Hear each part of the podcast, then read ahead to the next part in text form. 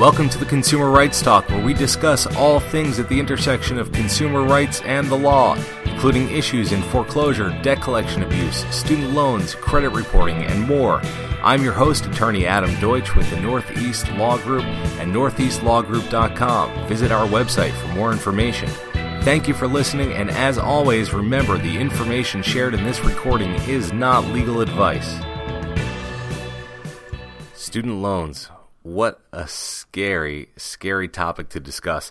It makes my skin crawl, and I have an uneasy feeling that 2017 is going to be the year that student loan debt crisis explodes. Why do I say this? Well, defaults on student loans are up 14% at the end of 2016 compared to a year earlier. And currently, the statistics show that 3,000 new defaults happen every day. That's a staggering number of defaults.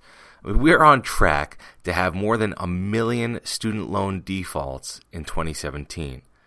Let's look more closely at the facts to figure out why this problem is happening. 41 million Americans have student loans. That's roughly 20% of all adults in the U.S. The combined debt is more than $1.3 trillion.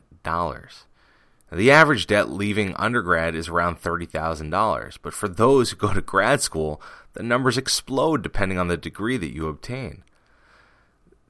The average MBA, when you graduate with a business degree, a business graduate degree, they have $42,000 in debt.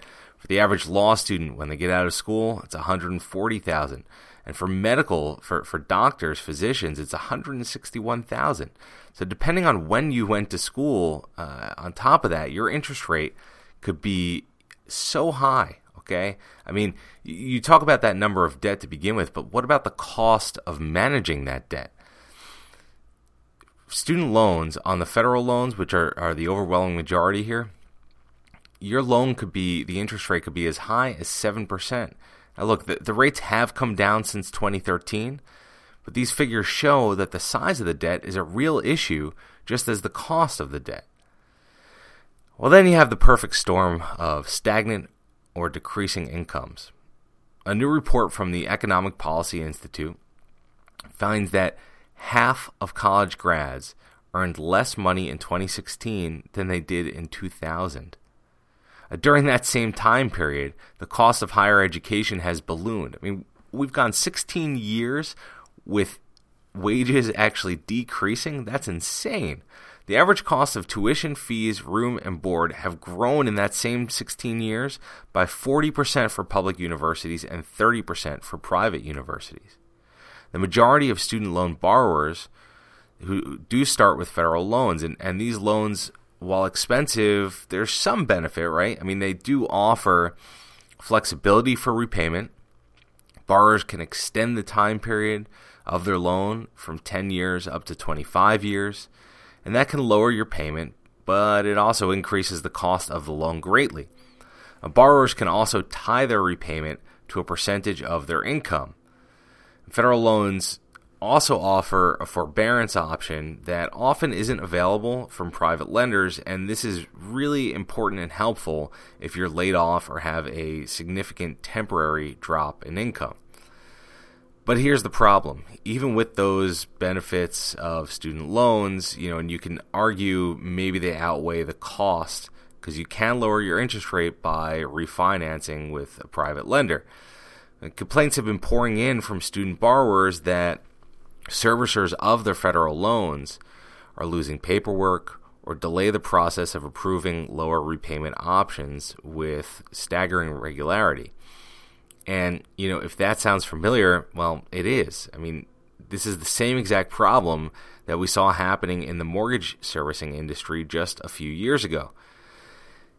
Most recently, in January of 2017, the Consumer Financial Protection Bureau, the CFPB, filed a lawsuit against Navient, which was formerly part of Sallie Mae. The lawsuit shows just how widespread servicing abuses have become. The CFPB director Richard Cordray said, quote, For years, Navient failed consumers who counted on the company to help give them a fair chance to pay back their student loans. At every stage of repayment, Navient chose to shortcut and deceive consumers to save on operating costs. Too many borrowers paid more for their loans because Navient illegally cheated them, and today's action seeks to hold them accountable. Close quote. Let's think about this. Navient is the largest student loan servicing company in the country.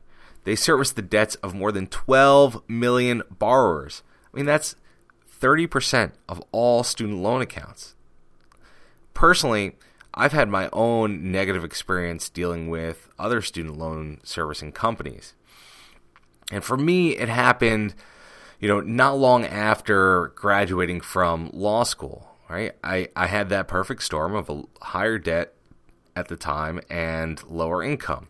And so I sought to be on an income based repayment plan, and I was approved. But when I sent in paperwork to renew my application for the next year, you have to do this annually, the servicer denied the application on inaccurate, false grounds. This was panic mode for me. I mean, my wife and I both, you know, with, with student debt, I mean, and, and our incomes at the time were not that high. I mean, my wife was a, a resident um, at, a, at a hospital, and resident salaries are quite low. And of course, we had both law school and medical school debt. And people often think, oh, a doctor and a lawyer, you guys are set. But the reality is, man, the student loans, I mean, you saw those figures up top for what, in my talk, for what the average lawyer and average uh, physician graduate with. It's tough to handle when you're in that those early years of, of much lower incomes. So the loan servicer acknowledged that they screwed up and they expedited the process to approve me. However, there was a time gap, and for two months, my student loan payments more than doubled. I was extremely fortunate to have enough money in my emergency savings fund to cover the difference. But it, it made me realize, you know, number one, this was a huge setback, and it made me realize just how easy it is for somebody to default on their student loan or other debt once something like this happens. I mean, reports have come out that the average American doesn't even have $1,500 in savings. So if you get hit with something like this, it could wipe you out and become catastrophic and snowball to the rest of your life. So, where do we go? Well, look, this problem isn't going anywhere. And like I said, we're on track to see a million defaults this year when we have 41 million borrowers. I mean, that's just insane to me. Uh, but it's not going anywhere. So, you know, one of the things that I've done based on my own experience and uh, requests and need from a lot of other clients who have reached out to me at Northeast Law Group, well, we started a student loan practice. And so Northeast Law Group now works with student loan borrowers who have found navigating the loan process difficult or who have already defaulted on their loans. And we work with clients to evaluate their goals and options for student loan management. We also assist in filling out complicated paperwork to improve the chances of getting the right repayment plan or refinancing option. I mean, the goal here is to avoid that problem that happened to me where uh, the servicer you know, wrongly denied me. And if they do, we're going to help get people back on track and fix the problem as fast as is possible. Now, for those who have already defaulted and are receiving letters and phone calls from debt collectors, well, we can also help. Northeast Law Group uses federal and state law to get the harassing collection communications to stop. It's bad enough, but you don't need the embarrassment of the situation. You don't need the constant reminder. You need to just work at getting yourself back on track.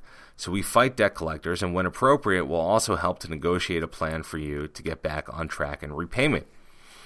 Look, there are other situations that I've seen where the servicers misapply payments, where uh, they have a, a, mess up in terms of uh, interest rates, things like that. They're adding fees. You know, this kind of stuff happens, and if that is the cause of a hardship for you, if you have been pushed to default because of an error of the loan servicer, well, then you know I don't think that you're to blame, and, and the law really doesn't either, and there may be a way out. So, unfortunately, I see 2017, and if not 2018, I mean, this is we've known that the storm clouds have been gathering, and I think that we're on the precipice, unfortunately. But Um, we are here to help if this sounds like you. So please do reach out. And if you have questions, uh, even if you don't want to uh, retain Northeast Law Group, I mean, reach out. Let's see how we can help you or find someone who is closer to your geographic region.